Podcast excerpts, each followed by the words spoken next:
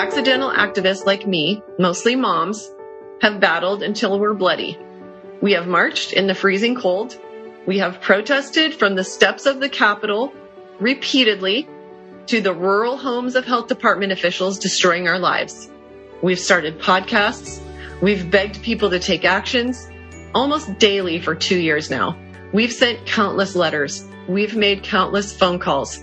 We have taken our legislators to lunch. And every day we pray to God for deliverance, only to be rebuffed and pacified by our elected officials, ignored by our unelected officials. And the infrastructure has been put in place so that next time there's a flu, the people are conditioned and it will be easy to impose an emergency. It will be easy to force a rush to market vaccine. And it just takes one or two small steps to force the people onto biometric ID and vaccine passports. Ready to live at the higher vibrations, where peace, love, joy, and good health are the daily standard? That's what this show is all about. Welcome to Vibe. And here's your host, Robin Openshaw. What Floridians don't know will hurt them. What refugees from the other 49 states wish that Floridians knew. I'm Robin Openshaw. I'm guest blogging for attorney Jeff Childers today on his amazing coffee and COVID blog. I wrote this and then I reread this brief history of the last two years, astonished at what we have lived through in states that are not Florida. Reading it back to myself sounds like we were revolutionaries in a third world country under totalitarian control. In fact, it reads like fiction. Too bad it's true, every word of it. Specifically, I am a refugee to Florida from a socialist state, and I want to talk about what Floridians don't know that will hurt them and what I propose we do about it so that Florida can avoid the world of hurt most other states have been in for two years. I'm a Utahn, a psychologist, an author of 16 books, the Green Smoothie Girl blogger since 2007, former BYU professor, and mother of four grown children. My eldest child was severely injured by a vaccine at four months old, wherein he spent a year in and out of hospitals and it took all kinds of drugs to save his life. At the same time, I spent four years in bed injured after a flu vaccine that I was required to get working in a psychiatric hospital. And after 26 years of being told because I looked normal that I was either crazy or lying until 2021, I quit talking about my family's several serious vaccine injuries. I never had any desire to live in Florida. No offense. The people here are very nice and the beaches are lovely, but I love Utah where I raised my children, which has the healthiest economy in the USA, not because of our government, as our cabal governor claims, but despite our government. Utah has an excellent work ethic, a Christian conservative base, and essentially zero blight and about zero unemployment. As a single mom with no seed money, I had built a $10 million business for 13 years. I had found love and gotten married again, and I could not have been happier. So why would I leave my beautiful home overlooking a golf course eight minutes from the biggest ski resort in the country to move to Florida 2,700 miles away? I can't say that the climate didn't play a role, but the real reason can be summed up in one word, DeSantis. Why would I sell 11 properties and run to Florida at the end of 2020 to plant a flag, reinvest my real estate holdings and do whatever I can to be ready for a freedom fight that hasn't really come to Florida? But it will. And we can and we must organize. Hear me out. I led the freedom fight in the state of Utah starting in February of 2020. We protested in front of the state, state health department building, which was empty. Either they were avoiding us or they were afraid of a virus. We marched down Salt Lake City State Street, 1500 of us. The media said a couple hundred. However many showed up to a dozen different protests I held. If the media reported on it at all, they reported a number that was generally about 10% of actual, as they have done nationwide. We flew Del Bigtree in the summer of 2020, who shook the Utah mountains with a powerful talk many are still saying is the best talk they'd ever heard reminding us that God gave us our precious divine bodies and where there is risk, there must be choice. Several told me that Del became Charlton Heston's Moses in front of their eyes that night. slowly Utahns used to having a wonderful, charmed life in a safe environment woke up to our awful predicament and began to mobilize in 2020. This was before the vaccine was ever even released. Most Utahns don't march in the street, but the vast majority are opposed to mandates. And most are angry that they were bullied and coerced into injecting a medical product into themselves that they didn't want.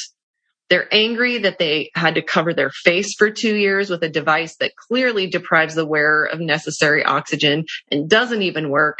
And they're angry that their children lost ground in their education and were terrified by teachers and other adults whose faces they couldn't see for two whole years. We stood in front of the governor's mansion morning and night for three weeks straight. And then we stood in front of that empty mansion all through a Saturday afternoon at the end demanding that our children be released from their bondage. Nobody listened to us whatsoever. The media did not touch our three weeks straight of activity starting and ending with huge protests.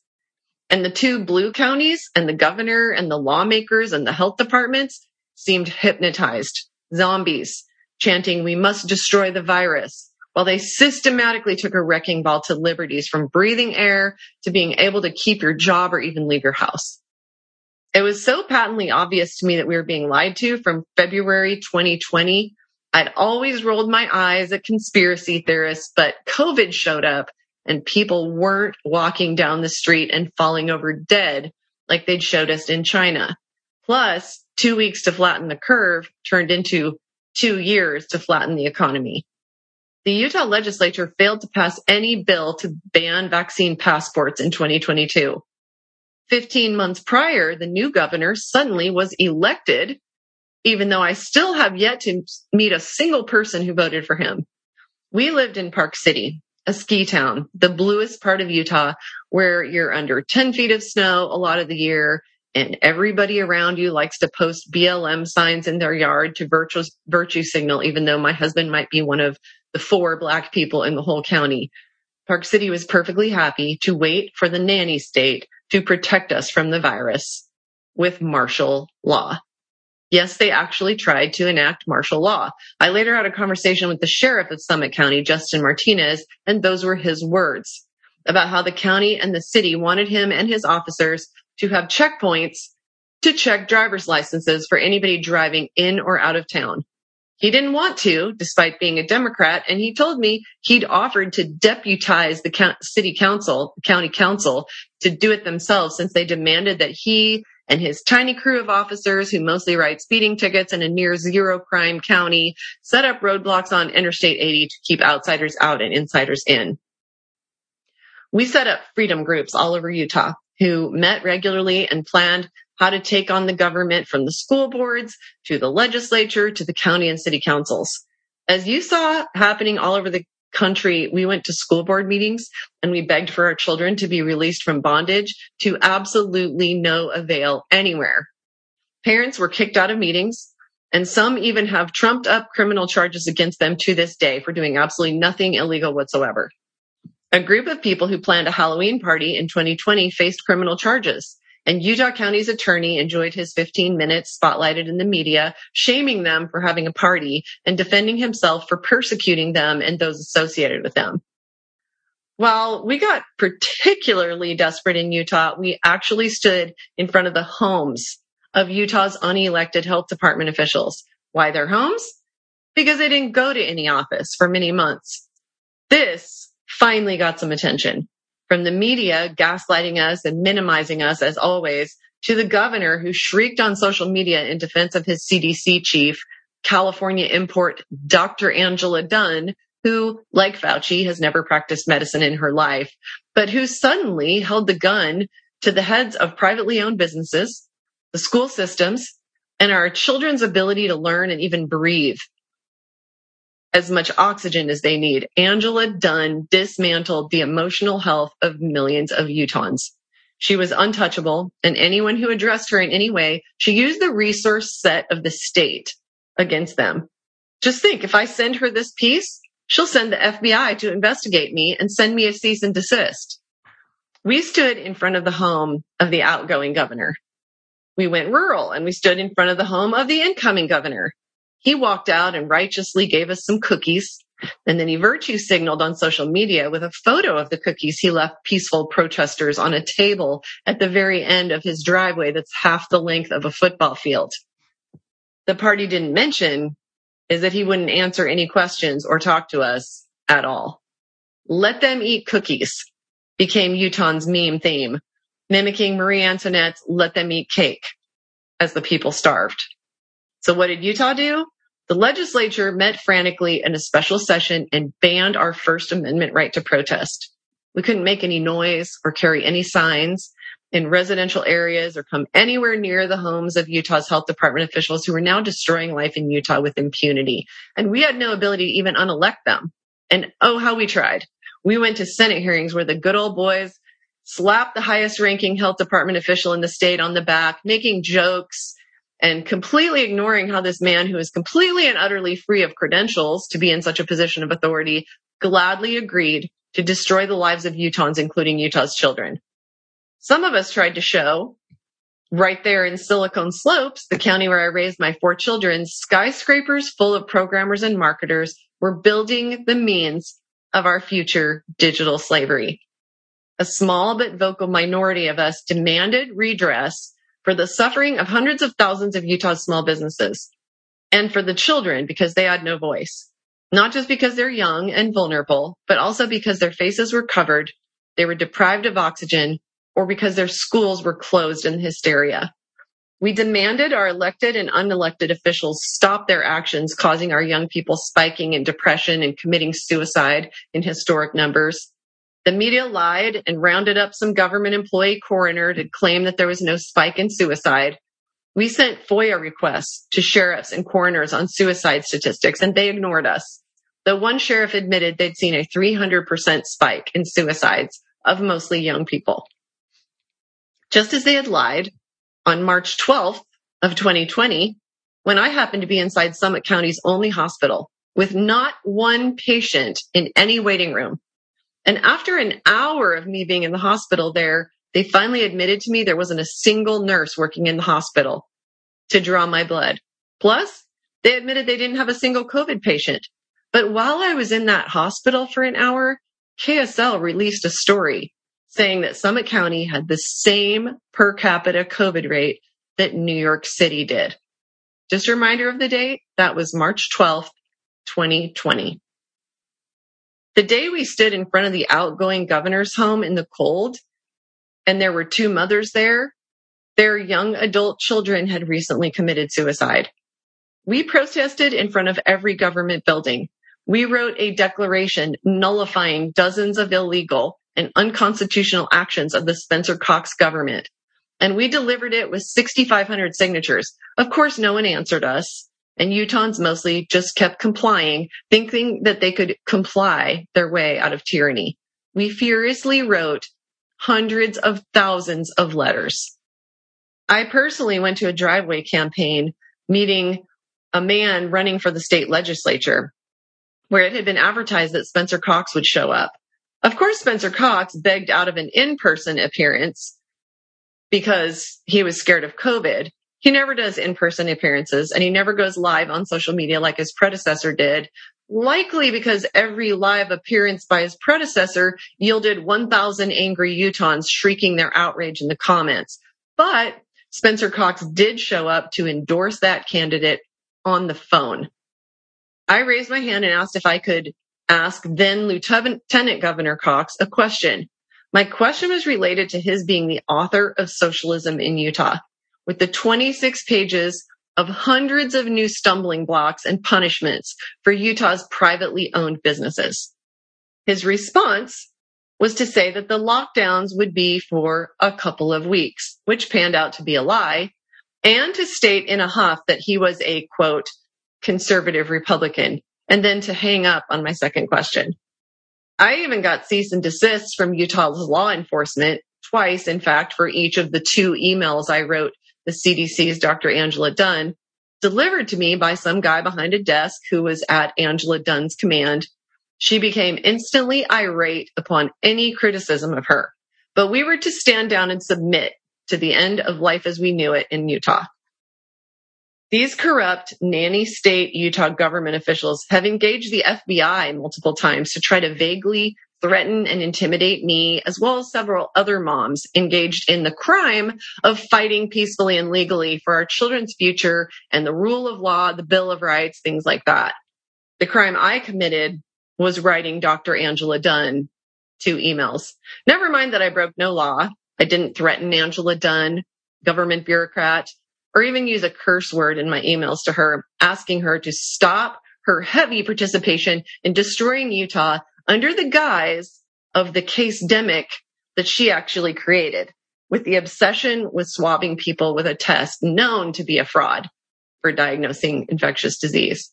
Dr. Dunn and other health department officials were willing to spend taxpayer dollars to use the resource set of the state to silence any Utahns who stood up in any way to Dunn and the health department officials all over the state, wrecking the Utah economy, schools, and quality of life for two years without any consequences to her or to them personally. A couple of health department officials admitted to us that they hated what was happening, but they had to do it or they'd lose their jobs. A quick note, Angela Dunn, nor any other health department official ever even wrote me or others back. Some parents were arrested and charged for criminal acts such as attending a school board meeting and expressing their outrage over what their kids' lives had become. Just a week ago, a man named Mike Brown was taken down with physical force used to handcuff him and charge him because a RINO legislator named Dan McCay didn't like the sticker on Mike Brown's hat encouraging a yes vote on the anti-vaccine passport bill Utahns championed during the recent 2022 legislative session, where months of work and thousands of Utahns going to the Capitol passed no medical freedom bill at all. The legislature passed hundreds of bills on things like increasing the tint in windows, but nothing to secure Utahns freedom. Massive lobbying efforts by pharma and huge public multinational corporations deep sixed Utahns' right to govern their own body. Utah's governor and all of the dirty players in the House and Senate receive a great deal of campaign finance money from the same pharmaceutical companies that made the vaccines. The bill that many House reps and senators fought hard for just this month in Utah was deep six behind closed doors after passing the House with a supermajority to avoid the governor's inevitable veto. Spencer Cox has consistently opposed Utah's medical freedom. The Senate clearly stood ready to pass it by a supermajority also, but the bill died a mysterious death and was not allowed to be brought to the floor of the Senate for a vote. In the last minute before midnight, at the close of the legislative session, Senator Brady Brammer stood and took a personal minute to state clearly that the Senate stood able and ready to pass House Bill 60, but were not allowed to vote on it. The sponsor of the bill, Representative Walt Brooks, after fighting for his bill for months, was somehow mentally broken in a closed door caucus meeting of Utah's most corrupt House and Senate leaders. He came out of that meeting dazed and quietly retracted his bill that he had fought for for months. No one to this day knows what they did to Representative Walt Brooks. Welcome to Utah. Now you know why we fled to the edge of the continent where if we ran another hundred feet, we would drown in the Atlantic. What's the point of telling, especially Floridians, this story? Here's why. And it's super important. So I hope you really listened because this kind of thing that reads like fiction has happened in almost every state of the country. Accidental activists like me, mostly moms, have battled until we're bloody. We have marched in the freezing cold we have protested from the steps of the Capitol repeatedly to the rural homes of health department officials destroying our lives. We've started podcasts. We've begged people to take actions almost daily for two years now. We've sent countless letters. We've made countless phone calls. We have taken our legislators to lunch and every day we pray to God for deliverance only to be rebuffed and pacified by our elected officials, ignored by our unelected officials. And the infrastructure has been put in place so that next time there's a flu, the people are conditioned and it will be easy to impose an emergency it will be easy to force a rush to market vaccine. And it just takes one or two small steps to force the people onto biometric ID and vaccine passports, all for control and a complete changeover to a totalitarian government regime, but always flying under the flag of protection and safety. If you calm yourself with the thought that they don't have the enforcement they need from police to take sticks and guns against us, as we've seen in Canada and Australia and other nations we used to think of as peaceful democratic countries, just know that the vaccine passport is the end of the line. They don't need armies of police willing to commit acts of violence against their neighbors when our lives are reduced to access to groceries, ability to attend college, and basic status as a human being allowed to leave your home reduced to whether your passport shows green, yellow, or red. Your passport will be green when you did what you were told and you are current on all your injections. Perhaps you'll need to catch up on your injections. Watch a docu-series about the heroes developing the seven part universal flu vaccine that released on Netflix in January of 2020. Make sure you read that date again. January of 2020. The name of the docu-series, Pandemic. The five part series works hard to make you think that the people who want you to be forced to inject seven large syringes of their product into your body are heroes.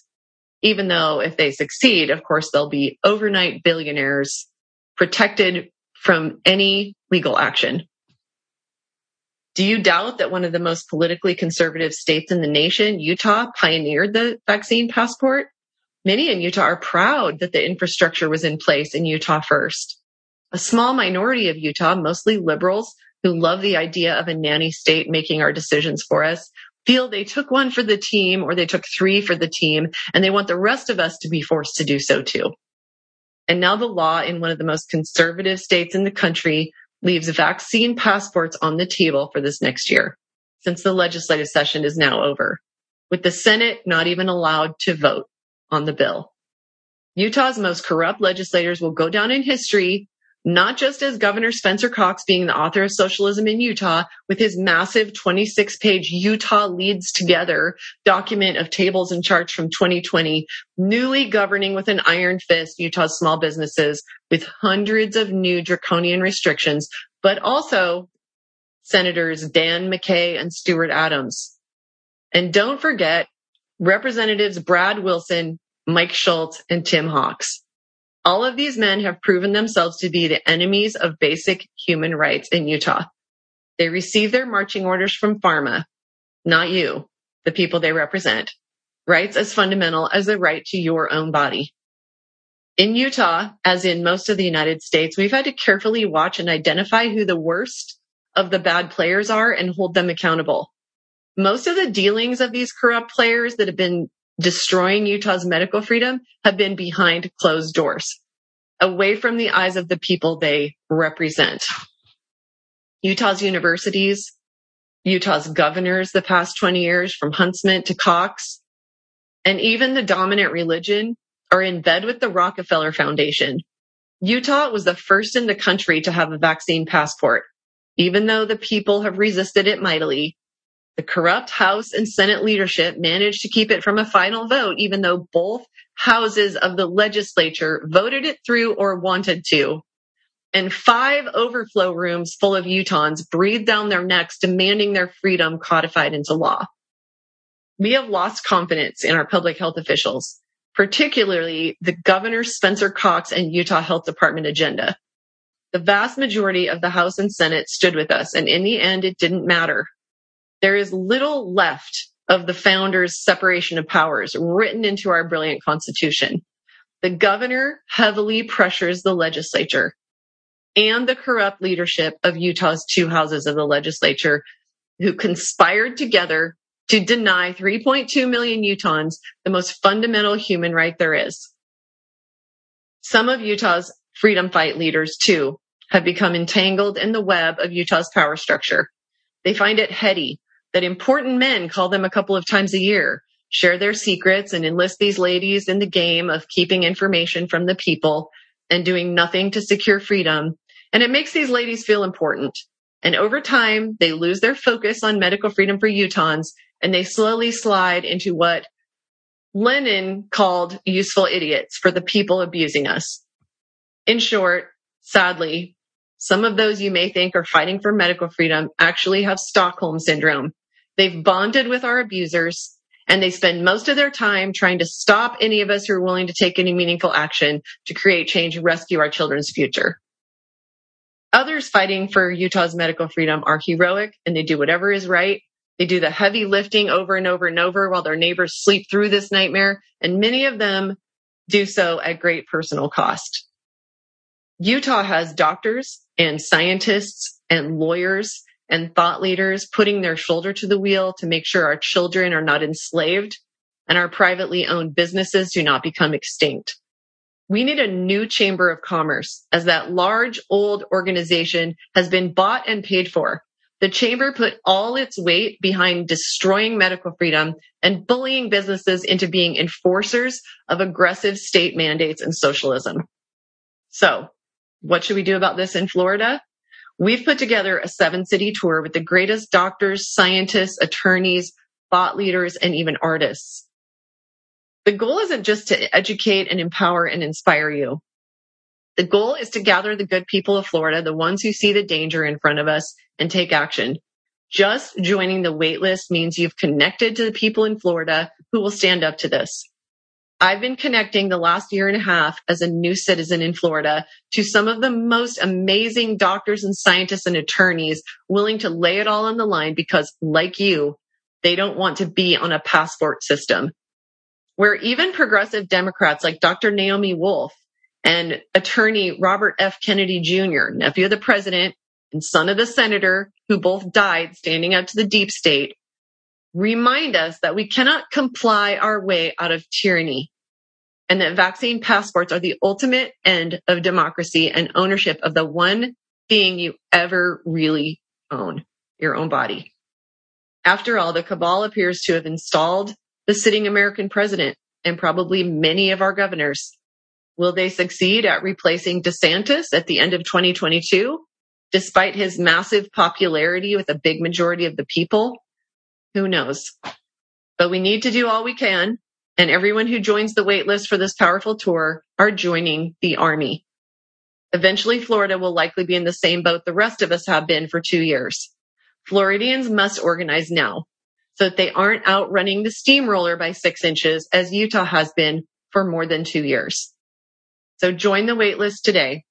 When that waitlist hits 20,000 or on April 5th, whichever comes first, we will release tickets and they'll be only $35 on the early bird special and those tickets will go fast. The doctors and scientists who put it all on the line are flying in to be part of this tour. So stand up with us in Florida. Or if you want to join this event by streaming, get on the wait list to stand for Florida. God bless you. Thank you for listening and we'll see you either in person or streaming starting April 19th in seven cities in Florida.